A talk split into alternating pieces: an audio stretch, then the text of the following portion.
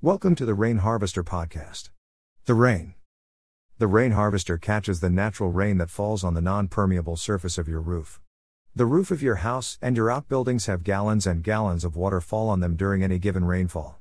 A combination of the roof's pitch and gravity cause the rainfall to run down to the edge. Likening to a waterfall and a rushing stream to collect in the rain harvester barrel. Rain is collected in the barrel for garden use, mostly during the non rainy days. The water is healthier for the garden plants than city water. Falling down the roof filters the water. I would not recommend drinking, but it is very good for your plants, saves well water, it is natural and free. I know gardeners want a good source of water and lots of it.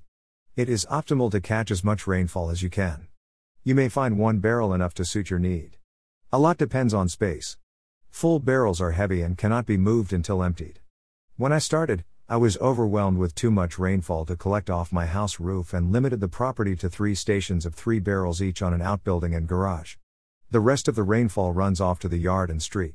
Still, I have plenty of water through the summer months and come fall I had to drain off at the end of the season to prep for winter. I have lost count of how many seasons I have been collecting rainfall for the garden. The rain harvester has changed its look almost every spring for updates, improvements, and solutions to prior season's problems. The goal is having the rain harvester ready before the April rains. Now, here the rains fall.